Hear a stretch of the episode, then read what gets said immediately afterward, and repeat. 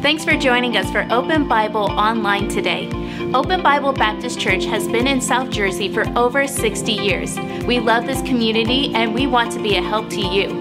In order to help us help you in the best way possible, would you do us a favor? Please fill out the digital connection card posted in this link. Here, you could post prayer requests and also ask any questions you may have about Open Bible. If you'd like to give today, you could give online in less than two minutes. Visit openbiblenj.org for more information. Thanks again for joining us today. Now enjoy the service. Hey, good morning, folks. Glad to be with you, and uh, I hope that you have had a great week. And uh, I'm just uh, excited about how we are progressing. Um, we had our nine o'clock outdoor service, and uh, that was just wonderful, and thank the Lord for that. And uh, if you're able, we'd love for you to be able to join us. If not, we still have this avenue to be able to uh, share the Word of God with you. Uh, so get your family around, if so, and uh, grab your Bible, if you would please, and get your favorite drink, if you would, a coffee, iced tea, whatever the case may be. And let's open up the Word of God to Matthew chapter 26. Matthew chapter 26. And this morning, I'm going to be speaking to you on the topic accepted accepted. Matthew chapter 26, we're going to take a look at verses 57 through 68. The Bible says, And they that had laid hold on Jesus led him away to Caiaphas the high priest, where the scribes and the elders were assembled. But Peter followed him afar off unto the high priest's palace, and went in and sat with the servants to see the end. Now the chief priest and the elders and all the council sought false witness against Jesus to put him to death, but found none. Yea, though many false witnesses came, yet found they none. And at last came two false witnesses, and said, This fellow said, I am able to destroy the temple of God, and to build it in three days. And the high priest arose and said unto him, Answerest thou nothing? What is it which these witness against thee? But Jesus held his peace, and the high priest answered and said unto him, I adjure thee by the living God that thou tell us whether thou be the Christ, the Son of God. Jesus saith unto him, Thou hast said, Nevertheless, I say unto you, hereafter ye shall see the Son of Man sitting on the right hand of power and coming in the clouds of heaven. Then the high priest rent his clothes, saying, He hath spoken blasphemy. What further need have we of witnesses? Behold, now ye have heard his blasphemy. What think ye? They answered and said, He is guilty of death. Then did they spit in his face and buffeted him, and others smote him with the palms of their hands, saying, Prophesy unto us, thou Christ, who is he that smote thee? Let's pray. My Father in heaven, I thank you for the opportunity to be able to be here this morning. And I pray, Lord, that you would take this message and that you would use it in the lives of those who are watching, who are listening. And Lord, I pray for the Christian that they would be strengthened, they would be encouraged by this message. And I pray for those who may not know you that they would um, come to know you as their personal Savior, that they would see the need of forgiveness of sins and accept you as the only true God, the one who loves us, who created us, and who gave his life for us. We thank you for your goodness to us. We love you. In Jesus' name, Amen. Accepted. I want you to think about that just for a moment. You know, acceptance is something that is universally desired by all people. We all in, intrinsically want to be accepted for who we are and for what we look like. You know, maybe you can remember back to high school how certain people would pick on other people because of what they look like. Maybe it was their hairstyle. Maybe it was their weight. Maybe it was the color of their skin. And see, if you get right down to it, the whole situation that our country's going through right now is really about accepting people for who they are, treating everybody fairly and equitably and equally, no matter what they look like, no matter who they are. You know, for us as believers, that's exactly the way we're to be because the Bible tells us that we're all made in the image of God. Every single person upon the face of the earth. See, one of the most crushing feelings in life is not to be accepted. You know, for the believer, though, we have hope in the Lord Jesus Christ because though the world may not accept us because of what we believe, we're accepted in Jesus Christ. Jesus accepts us. Ephesians chapter 1 and verse 6 says, To the praise of the glory of his grace, wherein he hath made us accepted in the beloved. The Bible says, because we are in Christ, we're accepted in the beloved. And the reason that we're accepted in Christ is because he was rejected for us. He was rejected for who he was. In this portion of scripture here, Matthew chapter 26 and, and verses 57 through 68, we find Jesus before Caiaphas and, and the religious elite of that day. These are the people who were supposed to be looking for the Messiah. These were the people who were to be pointing the nation of Israel towards the Messiah. But when Jesus showed up on the scene, they refused to accept him for who he said he was. See, friends, today, you either accept Jesus Christ for who he says he is or you don't. You know, it's not the right of anyone to be able to define me for who they want to think that I am. Oh, they can think who I am, whatever they want about me. But I am who I am.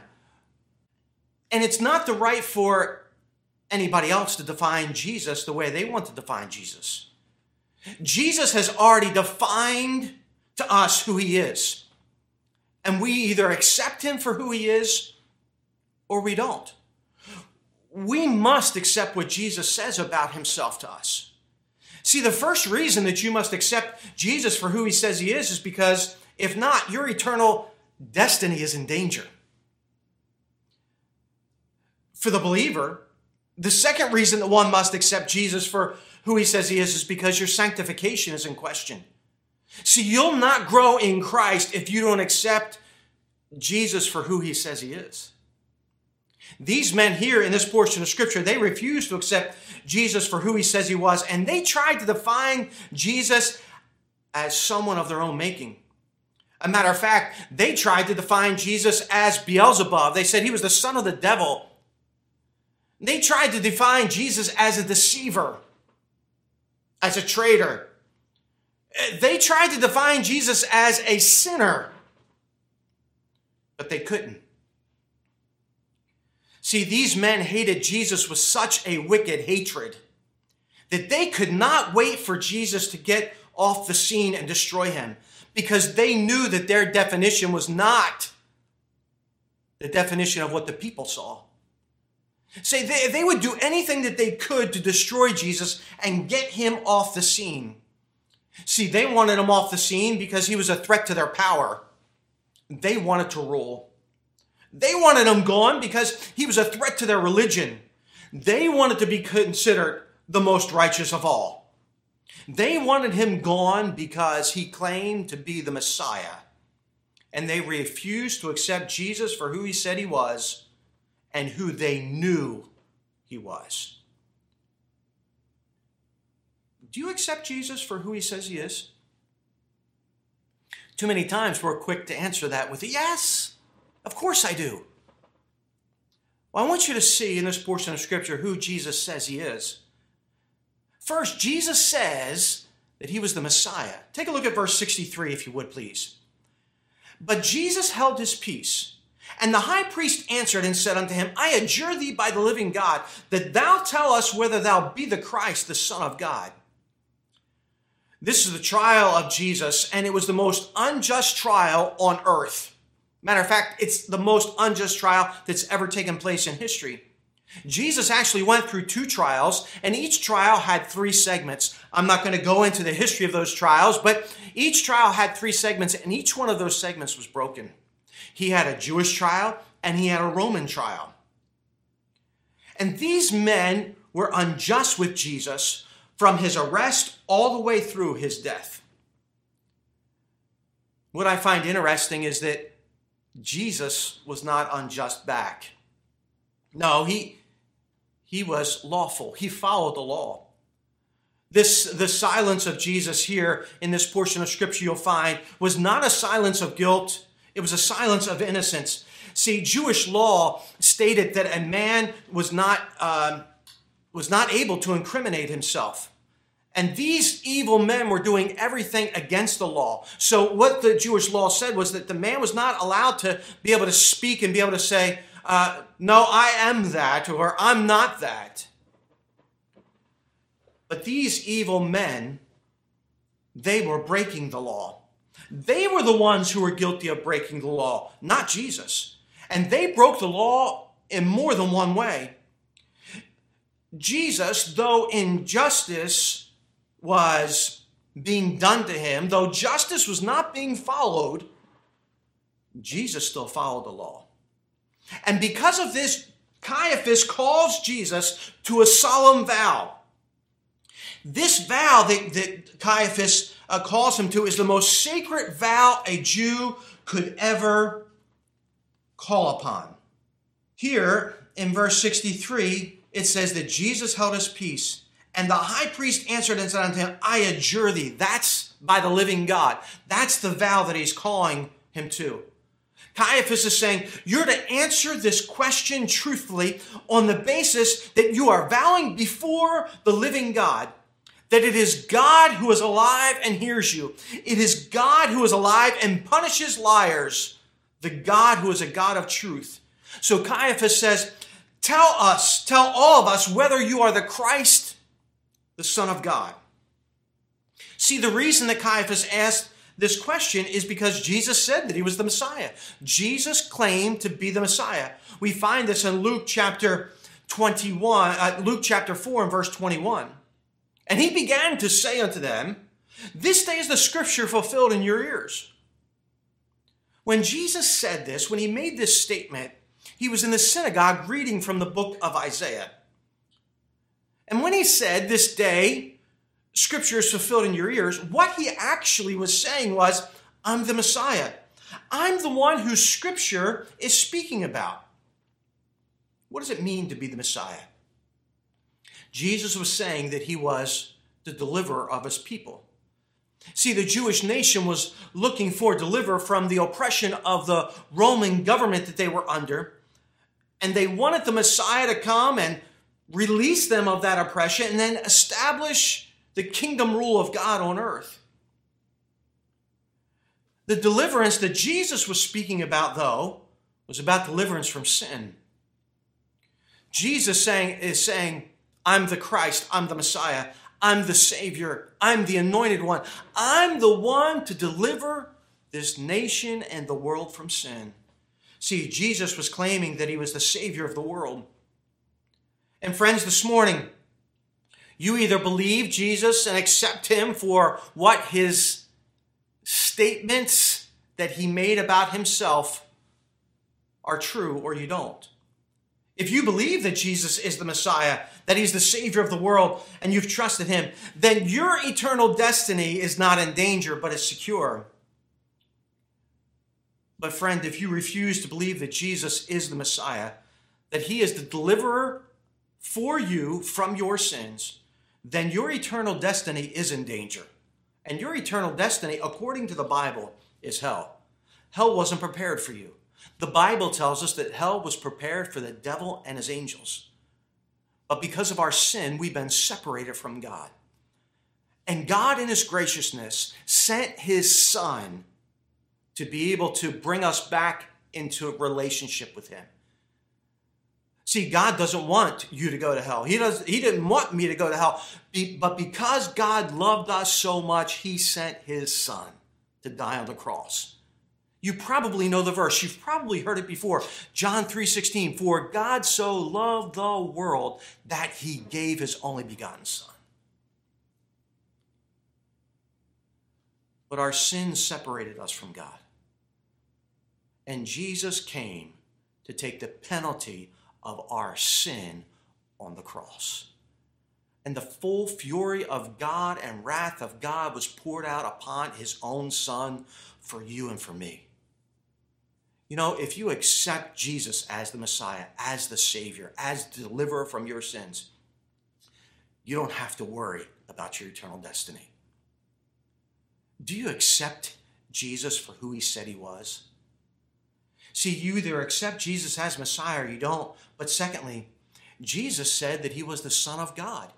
In verse 63, but Jesus held his peace, and the high priest answered and said unto him, I adjure thee by the living God. I am telling you, I'm, I'm wanting you to make this vow that thou tell us whether thou be the Christ, the Son of God. Once again, Caiaphas would not have questioned Jesus as be being the Son of God if Jesus had not claimed to be the Son of God. See, Caiaphas was actually asking, he was saying, Jesus, are you equal with God? Are you God in the flesh? And Jesus was saying that he was the Son of God. He was saying that he was equal with God. Jesus claimed to be one with God. John chapter 10 and verse 30. The Bible says, I and my Father are one. There would be many out there that would say Jesus never claimed to be God. That's false.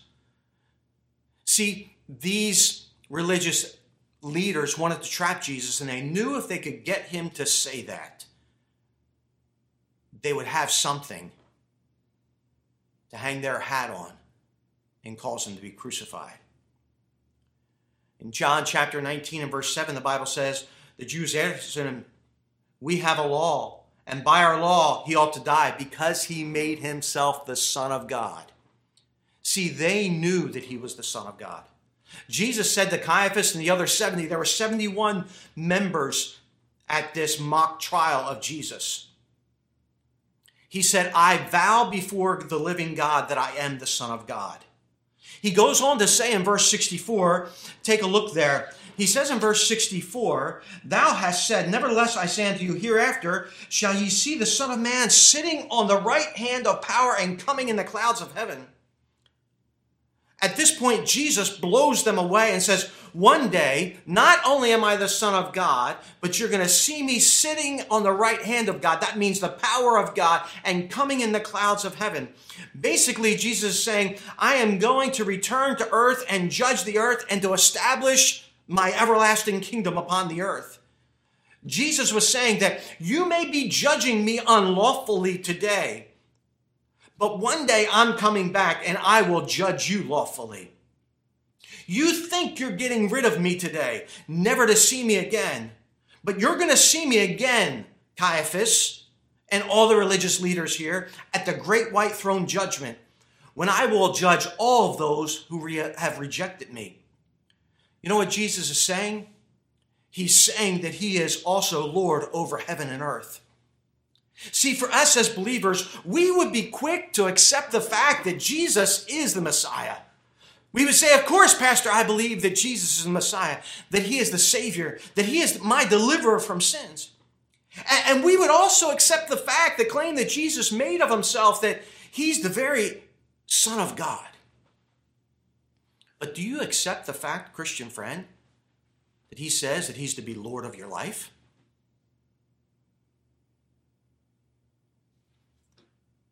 Does he rule your life? Oh, you might know it here intellectually, but do you live it? You say, what do you mean, Pastor? Does he rule your choices? Does he rule your attitudes? Does he rule your friendships? Your relationships? See, what I'm saying to you is that is that we need to accept all the claims that Jesus made about himself. Do you really live in a way that shows that you accept all the statements, all the claims that Jesus made about himself? He said he was the Messiah, the Savior of the world. And he said that he was the Son of God, the Lord of heaven and earth. The religious leaders didn't believe him, they mocked him. And in verse 68, they said, Oh, yeah? If that's who you say you are, prove it to us. Take a look at verse 68. Saying, Prophesy unto us, thou Christ, who is he that smote thee? What these religious leaders want is what many people today want Jesus to do to prove himself. If he, was, if he is really the Messiah, to prove himself that if he is really the Son of God, to prove himself if he is really Lord. You say, what do you mean? Well, Many times, us as Christians say, Well, God, if you're really in control of this situation, you'll deliver me right now. You'll get me out of this right now. And we're actually asking God to prove himself of who he says he is. God many times does prove himself. But before he ever proves himself, he wants us to accept his word, to trust his word. And that day, Jesus refused to prove anything to them. He was telling them, just like he's telling us, you will either acknowledge my claims that I have made about myself, that I am Savior and Lord of all, and you will fall at his feet and worship him as such, or you and I will reject him as a blasphemer and actually put him to death in our life by rejecting him. Friend, will you take Christ at his word that he's a Savior of the world? Believer, disciple of Christ, will you actively believe, live out that Jesus is your Lord? Friends, if you'd like to come to know Jesus Christ, your personal Savior, it's as simple as recognizing that you're a sinner. That's what the Bible says. All of us are sinners. Every single person upon the face of the earth. Realizing that you're a sinner and accepting the fact that Jesus Christ, who claimed to be the Messiah, the Savior, the Deliverer, that He died on the cross for your sins and then turn your life over to Him. Follow Him. Live for Him. Let Him be Lord of your life. It's as simple as we say you can say a prayer, but your prayer doesn't get you into heaven. But it's actually taking your faith, transferring your faith that you have in yourself or your religious system or your good deeds, and placing it all on Christ. Saying, These things cannot get me to heaven my good works, my helping the poor, my religious background, my upbringing, my parents, whatever. Instead of trusting in that, I am going to trust in Christ and Him alone and asking Him to be my Savior. We ask people many times to pray, and we ask them to pray something like this Dear Jesus, According to your word, I know that I'm a sinner. I believe what your word says about me, that I'm a sinner. And I believe what your word says about Jesus, that he's the Messiah, he's the deliverer, and he died on the cross for my sins. And I accept him as such. And I'm asking that you will save me from my sins. And I'm putting my faith and trust in Jesus and what he said about himself. My friends, if you've accepted Christ as your personal Savior, if you've asked Jesus to come into your life and you want to follow him, I would ask that you fill out the electronic connection card that you can see would be posted below. And if you do that, fill that out with your name and address, I will send to you a Bible and a book to be able to help you in your Christian walk. I hope that you'll do that because I want to encourage you as you learn to follow Jesus. Christian friend, accept Jesus as Lord of your life. You may know him as Savior, but do you live for him as Lord? God bless you, and I hope that you have a wonderful day. Thanks again for watching us online today. If you haven't done so already, please fill out a digital connection card so we know how to better serve you this week. For encouragement throughout your week, you can listen to past sermons by searching Open Bible Baptist Church on the Apple Podcast or Google Play Store. If you'd like to give today, you could give online at openbiblenj.org. Thanks again for joining us today. We'll see you on the next broadcast.